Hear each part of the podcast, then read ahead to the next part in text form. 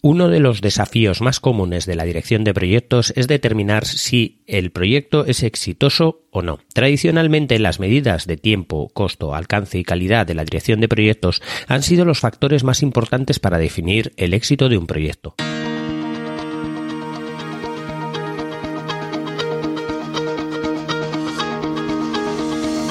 Hola, estás escuchando Proyecta, un podcast de Emilcar FM sobre dirección y gestión de proyectos, metodologías ágiles, lean, productividad y mucho más. Yo soy Abel Yécora y os voy a contar todo lo que tiene que ver con este mundo.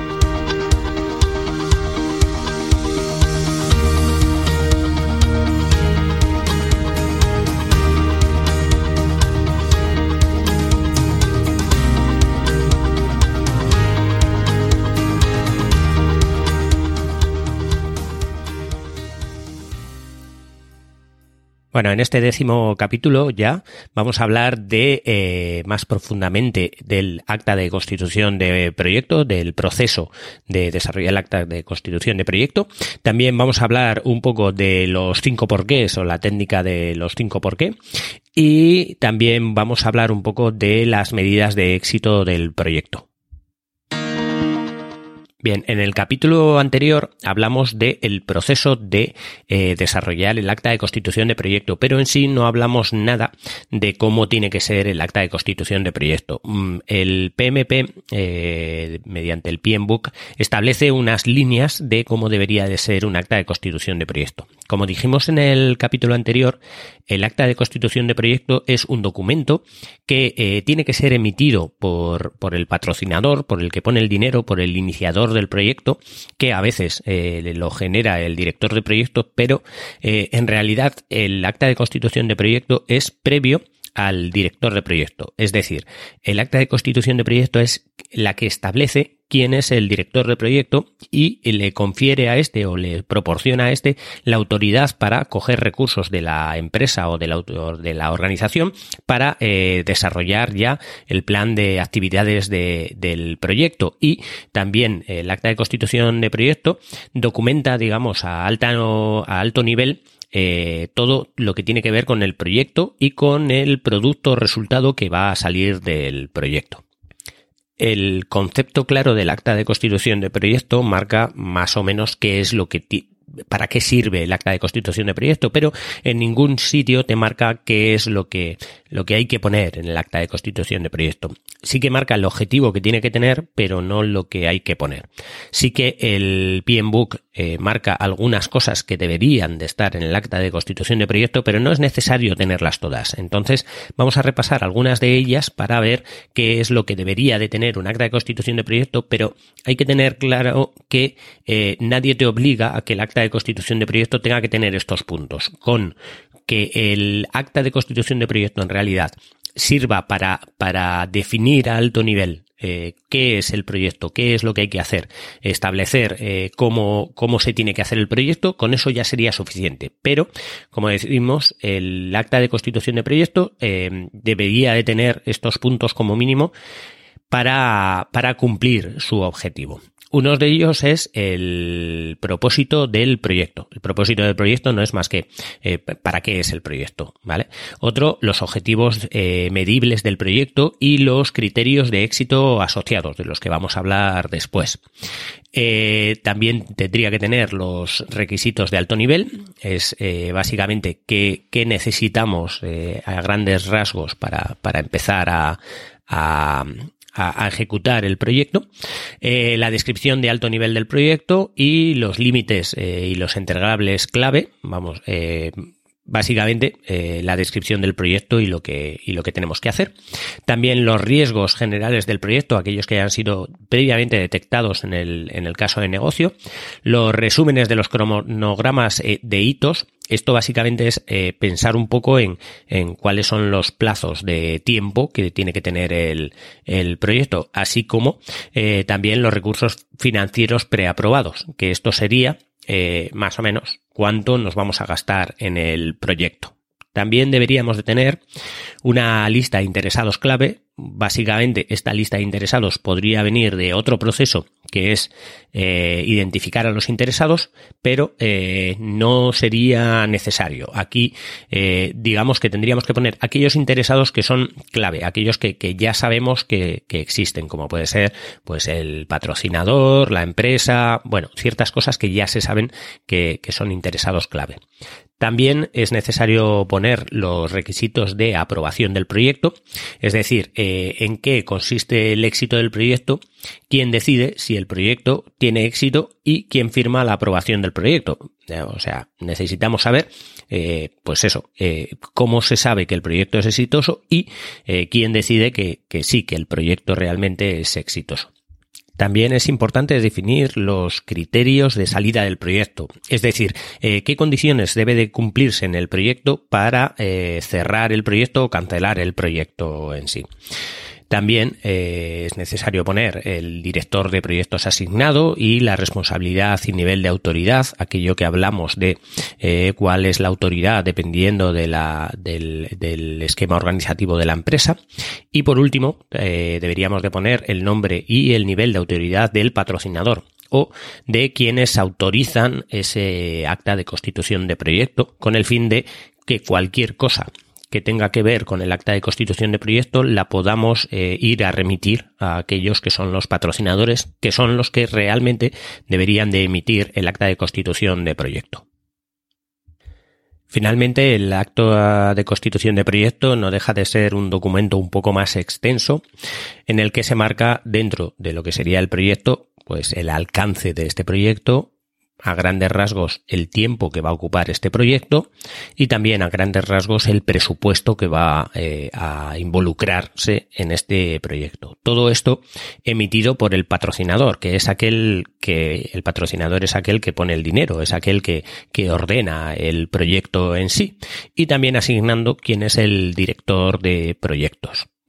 Y por ahí analizando un poco más, pues cuáles son los criterios para decidir que el proyecto es o no es viable o es o se lleva adelante o tiene éxito, cuáles son y cuáles son también eh, los interesados, los riesgos y el director de proyectos en este caso se puede ver un poco por encima que el acta de constitución de proyectos no difiere demasiado de un plan de dirección de proyectos. En realidad, sí difiere mucho. El plan de dirección de proyectos establece punto por punto cómo se debe de ejecutar un proyecto, pero el acta de constitución de proyectos sería como un mini plan de dirección de proyectos de cómo ejecutar el plan de dirección de proyectos. Es un poco extraño, pero el acta de constitución de proyectos simplemente es a grandes rasgos qué es el proyecto. El problema con el acta de constitución de proyectos es que en muchas empresas ese acta de constitución de proyectos se establece como plan de dirección de proyectos. Es como si ese acta ya marcase las líneas del plan de dirección de proyectos. Eh, no es así. Hay que eh, establecer un plan de dirección de proyectos y ese plan de dirección de proyectos tiene muchos procesos para poder ejecutarlo de manera eficiente y también de manera eh, buena para que el proyecto salga bien. Si nos remitimos al plan, al acta de constitución de proyectos como si fuera un plan de dirección de proyectos, hay muchas incertidumbres que vamos a tener a la hora de ejecutar el proyecto. En el caso de, por ejemplo, un concurso público, un, un, un pliego podría considerarse un eh, acta de constitución de proyecto, pero no un plan de dirección de proyectos. Por mucho que el pliego tenga especificadas eh, muchas, eh, muchos, muchos puntos de ejecución de cómo se tiene que hacer el proyecto eh, o de cuál es el presupuesto del proyecto y que ese presupuesto sea el que se va a llevar hasta el final, no establece cuánto dinero te tienes que gastar en una cosa o en otra o no, no establece punto por punto todo lo que tiene que necesitar un plan de dirección de proyectos. El acta de constitución de proyectos es como, como una orden para empezar a ejecutar lo que serían los procesos de desarrollar el plan de dirección de proyectos. Pero el acta de constitución de proyectos en sí nunca va a ser un plan de dirección de proyectos. Tenemos que tenerlo muy claro porque es un error utilizar el acta de constitución de proyectos como si fuera un plan de dirección de proyectos. Está claro que el plan de dirección de proyectos va a salir del acta de constitución de proyectos, pero tiene que ser mucho más específico que lo que sería el acta de constitución de proyectos, que esta en sí lo que tiene es eh, lo que, todo lo que tiene que ver con el proyecto, pero muy a alto nivel, muy a grandes eh, rasgos o con líneas muy difusas de lo que va a ser en sí el proyecto.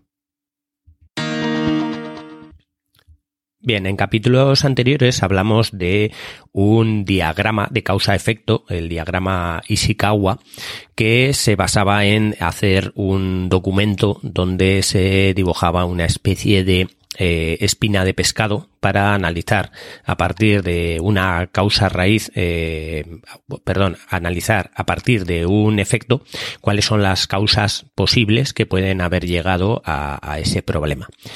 La técnica de los cinco porqués se basa en eh, hacer algo parecido, o sea, eh, la finalidad es la misma, es analizar la causa raíz, pero es bastante efectiva a la hora de, averiguar cuáles son las causas raíces que puede haber para un problema. Eh, la técnica de los cinco porqués fue desarrollada por Sakichi Toyoda en, bueno, en la, en la fábrica de Toyota. Casi todas las técnicas de, de Lean y de, de este tipo de causa-efecto fueron desarrolladas por, por Toyota o digamos por la factoría de Toyota durante la evolución de la metodología de manufacturing. Y bueno, eh, se basaba en, eh, digamos, una, una base que había de la técnica de los tres porqués. Bueno, esta técnica en sí eh, se basa en, dado un problema o identificado un problema, hacer cinco veces la pregunta ¿por qué? Cinco, seis o las que sean necesarias. Pero en un principio, cuando se hacía con tres eh, preguntas por qué, no era suficiente para analizar la causa raíz en sí. Eh, ahora, eh, digamos, ya se ha llegado al cinco por qué y hay gente que aboga por los seis porqués para analizar la causa raíz. La técnica es muy simple. Tienes una, un problema y preguntas por qué ha ocurrido ese problema. Eso te obliga a, pensado, a pensar en, en qué es lo que ha pasado para que ocurra ese problema. Una vez que detectas el, eh, qué es lo que ha pasado, preguntas por qué ha pasado eso.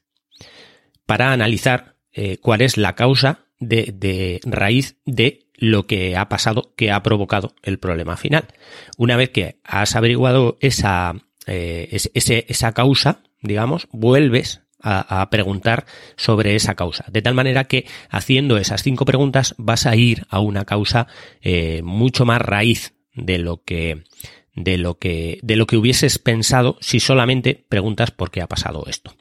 Esta pregunta de por qué es una pregunta muy fácil que, o sea, muy, utilizada por, los, directivos de las empresas. Cuando ocurre un problema, van al responsable y le dicen por qué ha ocurrido esto. Y el responsable les dice, pues ha ocurrido por esto y por esto y por esto. Ya está. Y se quedan ahí. El preguntar eh, cinco veces por qué eh, obliga al, al responsable a pensar en cuál es la causa raíz. Y una vez analizada la causa raíz, podemos evitar que ocurra, eh, que ocurra el problema nuevamente. Eh, hay que tener en cuenta que eh, muchas veces la causa raíz no es una sola, sino hay varias causas raíces, lo que quiere decir que es bueno realizar la técnica de los cinco porqués varias veces sobre el mismo problema y con varias personas distintas con el fin de que eh, distintos conocimientos sobre la materia o sobre el problema puedan definir eh, distintas causas eh, para que, han podido proporcionar que el problema exista. Voy a intentar poner dos ejemplos de cómo sería los cinco por qué. Uno de ellos está en la propia Wikipedia y eh, define bastante o, interpreta bastante bien qué son los cinco porqués. Imaginémonos que hay un problema y el problema es que tenemos un coche que no arranca. El coche no arranca, eh, entonces preguntamos, ¿por qué no arranca? Bueno, pues miramos y la respuesta es que la batería no, no, no, no funciona, la batería está, no tiene electricidad. Entonces pensamos, ¿por qué la batería no tiene electricidad? Y miramos y analizamos que el alternador no estaba funcionando, que no ha cargado la batería y, miramos por qué el alternador no ha cargado la batería y detectamos que la correa del alternador pues eh, está rota Y entonces miramos y decimos, ¿y por qué la correa del alternador está rota? Eh, esta ya sería otra pregunta, una pregunta, ya la cuarta, sería una pregunta que no nos haríamos, diríamos, la correa del alternador está rota, la sustituimos y ya está. No, pero hay que preguntarse hasta cinco. ¿Por qué la correa del alternador está rota? Pues la correa del alternador eh, fue, digamos que se usó más eh, de, de, lo que el vehículo o la vida útil de la correa se estaba marcada. Estaba marcada que igual eh, habría que cambiarla cada tres años y hemos pasado cinco años y no la hemos cambiado.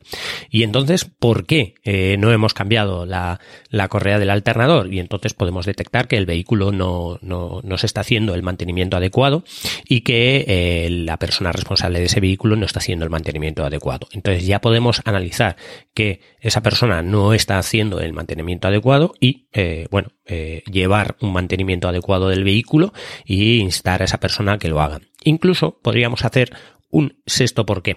El sexto por qué sería porque esa persona no está realizando el mantenimiento adecuado del vehículo y esa persona pues podría ser pues porque no tiene un checklist eh, cada día para poder o, digamos cada mes para poder hacer las tareas que tenga que hacer y en este caso cada vez que tenga que eh, realizar el mantenimiento del vehículo no, no lo ha hecho porque no tenía una lista de cosas que tenía que hacer. Y aún podríamos ir a más. Eh, ¿Por qué ese empleado no tiene un, un checklist? Pues bueno, pues ya podríamos ir a que no se ha establecido el checklist como una de las herramientas para llevar al día las cosas que tiene que llevar cada uno. Como veis, eh, el preguntarnos el por qué sobre las cosas que, que, que, que analizamos como como causas de un problema nos lleva muchas veces a analizar la causa raíz. En este caso, para que no vuelva a ocurrir que la batería eh, eh, falle o no vuelva a ocurrir este fallo, este fallo u otros que puedan definir o que puedan declinar de la causa raíz, lo que tenemos que hacer, es analizar o ir a la causa más raíz que podamos dentro de, nuestro, de nuestro entorno, de aquello que estamos analizando. El gran ejemplo que se suele usar para definir las cinco, los cinco porqués era eh, uno en el que había un monumento que se deterioraba muchísimo, eh, sufría un deterioro muy grande.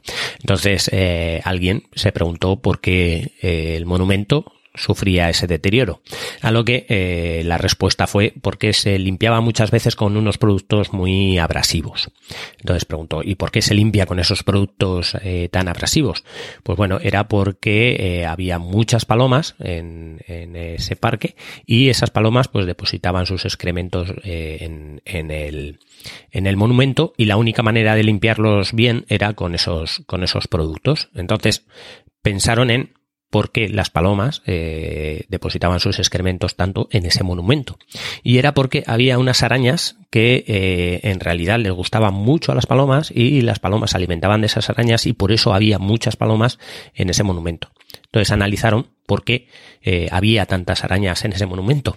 Entonces analizaron y vieron que, eh, que las arañas estaban ahí porque en el monumento había unos eh, ácaros de que las arañas, de las cuales las arañas se alimentaban. Entonces las arañas estaban en ese monumento.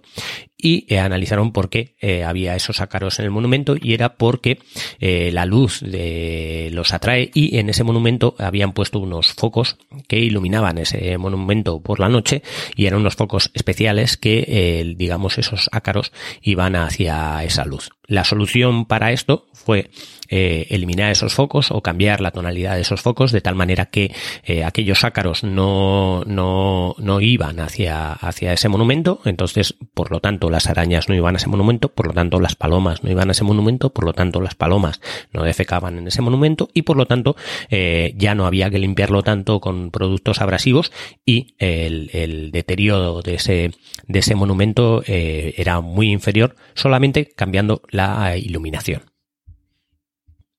Hacer o ejecutar la técnica de los cinco porqués muchas veces nos lleva a, un bucle y hay un ejemplo bastante gracioso de, esto, de, los cinco porqués, que se basa en lo que sería la vida cotidiana.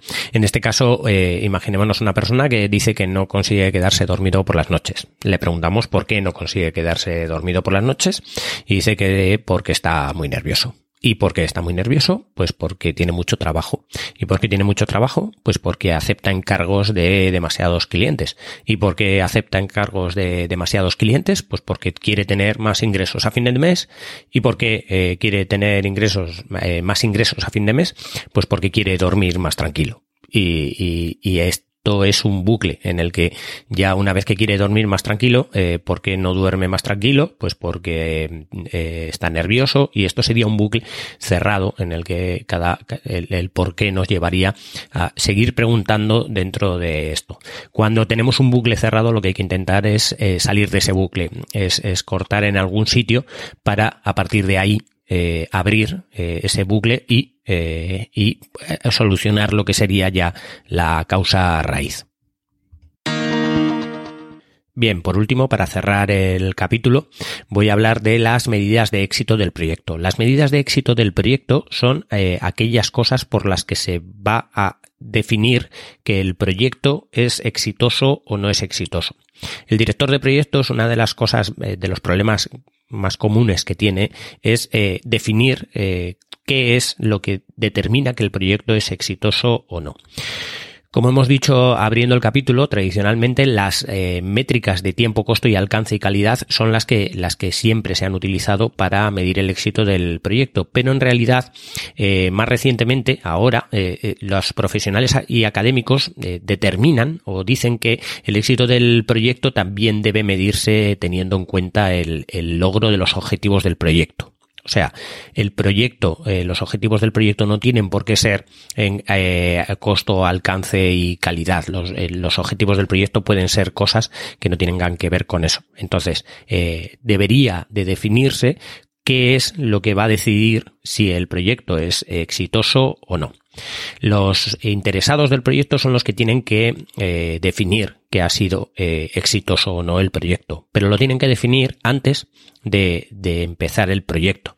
O sea, tienen que marcar, hay que marcar claramente qué va a considerarse que el proyecto es exitoso o no porque eh, esto va a decidir si el proyecto sigue adelante o no, si se están cumpliendo eh, los, eh, hitos o las, los requerimientos de éxito del proyecto, entonces el proyecto seguirá adelante, pero si se ve que no se va a cumplir algunas de las cosas y ahí esas cosas que no se van a cumplir determinan que ese proyecto ya no es exitoso, entonces muchas veces es mejor cancelar ese proyecto. Para esto, los interesados lo que tienen que hacer es eh, hacerse básicamente tres preguntas. La primera, eh, ¿cómo se define el éxito del proyecto? O sea, ¿qué es lo que va a definir que este proyecto es exitoso? ¿Vale? La siguiente es, ¿cómo se va a medir eh, que, que, eso se está cumpliendo, cómo se va a medir que es exitoso realmente ese proyecto. Y la última, qué factores pueden influir en el éxito del proyecto, qué factores dentro o alrededor de nuestro proyecto van a eh, influir o influenciar, en este caso también, eh, que ese proyecto sea exitoso. La respuesta de estas preguntas debe ser siempre documentada, se debe de, documentar y acordar con los interesados y el director de proyectos para que eso defina realmente si el proyecto eh, es exitoso o no. Los criterios para definir el éxito del negocio, aparte de los que nos podemos imaginar, pues también puede incluir criterios adicionales eh, que, vayan vinculados a la estrategia organizacional de la empresa.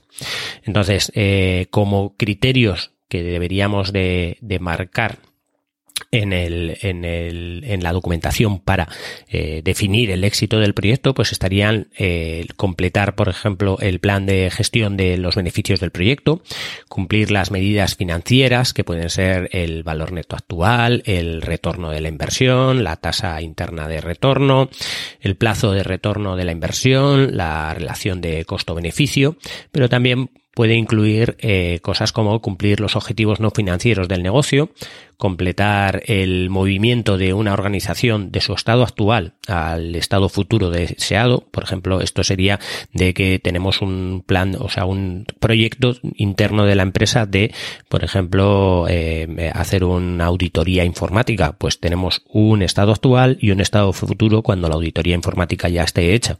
Entonces, completar ese movimiento de la, de la empresa. Cumplir los términos y condiciones de un contrato. Por ejemplo, si nos piden eh, que hagamos algo, pues ese proyecto que nosotros hacemos puede ser un contrato de un cliente. También eh, el éxito del proyecto puede ser cumplir la estrategia y las metas y los objetivos de la organización en sí. Si hacemos un proyecto interno o un proyecto de varios proyectos, pues ese, ese es cumplir los objetivos de la empresa en sí sería, sería lo que, eh, un término que marcaría el éxito. También lograr la satisfacción de los interesados, a veces eh, podemos perder dinero, pero si el objetivo de, del proyecto es lograr una satisfacción de los interesados, pues puede ser considerado el proyecto como exitoso.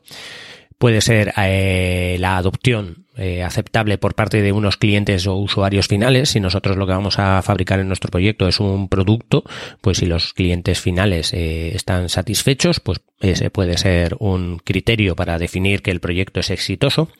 También la integración de los entregables en un entorno operativo de la organización, que podríamos hacer cuando el proyecto o cuando lo que hacemos es para dentro de la empresa. Alcanzar la calidad de la entrega acordada, puede ser que nuestro, nuestro proyecto necesitemos que eh, la calidad sea un, un, nivel que hemos acordado previamente, cumplir con los criterios de gobernanza y alcanzar también otras medidas o criterios de éxito acordados, como por ejemplo, pues el rendimiento de los procesos o incluso el proyecto en sí o los procesos dentro del proyecto que se hayan cumplido aparte de definir cuáles son las, eh, los requisitos para que el proyecto se considere exitoso, el equipo de proyecto tiene que poder eh, obligatoriamente medir si el proyecto está bien o va bien eh, hacia los objetivos del proyecto. Tiene que poder medirlo a tiempo real para equilibrar aquellas demandas y mantener eh, la comunicación con eh, los interesados a fin de entregar un proyecto exitoso. Si el proyecto se desvía, lo que hay que hacer es o reconducirlo o cortarlo antes de, de, que, de que se vaya, de que se escape demasiado. Entonces, para eso lo que necesita el equipo de proyecto, aquellos que están trabajando en el proyecto, necesitan poder medir a tiempo real si el proyecto está yendo hacia los objetivos. Por otro lado, los objetivos del proyecto eh, tienen que ir muy eh, definidos eh, con lo que sería el negocio de la empresa, digamos el, el, objetivo del negocio de la empresa. Si el proyecto está alineado con el negocio, lo que suele hacer es que eh, el proyecto eh, llegue a éxito en mucha más o que tenga mucha más probabilidad de llegar a éxito, ya que si el proyecto está en contra de, digamos, del caso de negocio o del negocio de la empresa, pues suele ser eh, bastante complicado llegar al éxito con ese proyecto.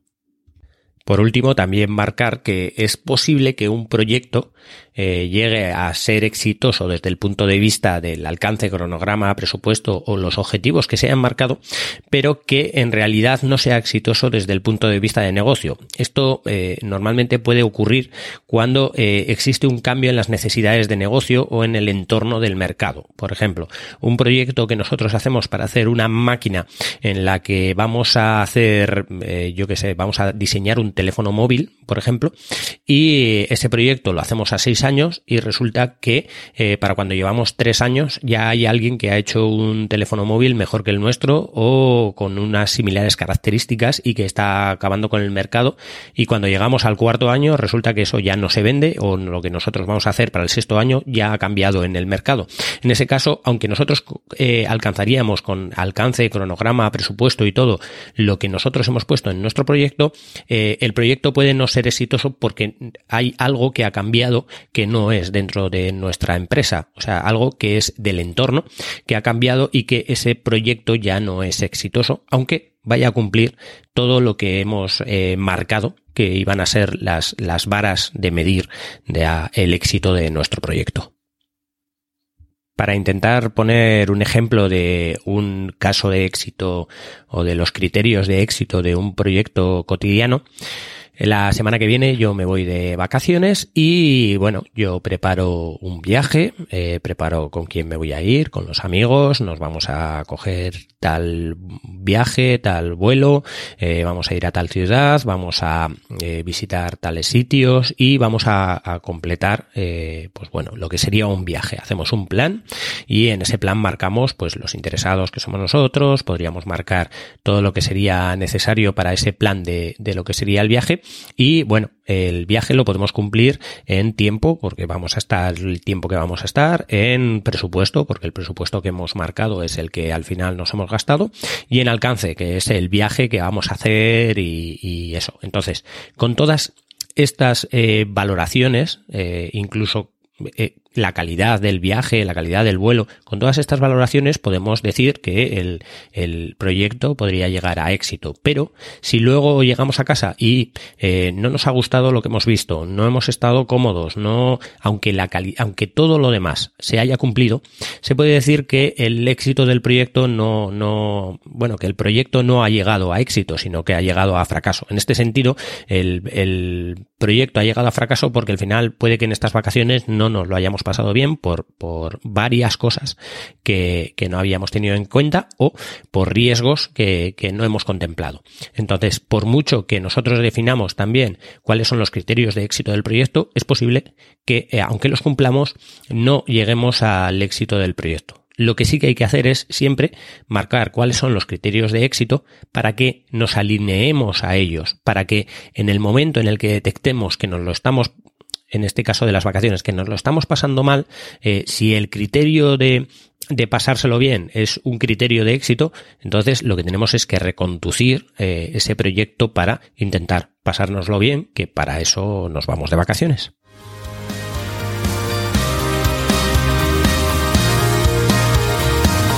Y hasta aquí el capítulo de hoy. Muchas gracias por escucharme. Tenéis todos los medios de contacto y la información y enlaces de este capítulo en emilcar.fm barra proyecta, donde espero vuestros comentarios. Hasta el próximo capítulo y no os olvidéis de que lo bien planificado, bien sale.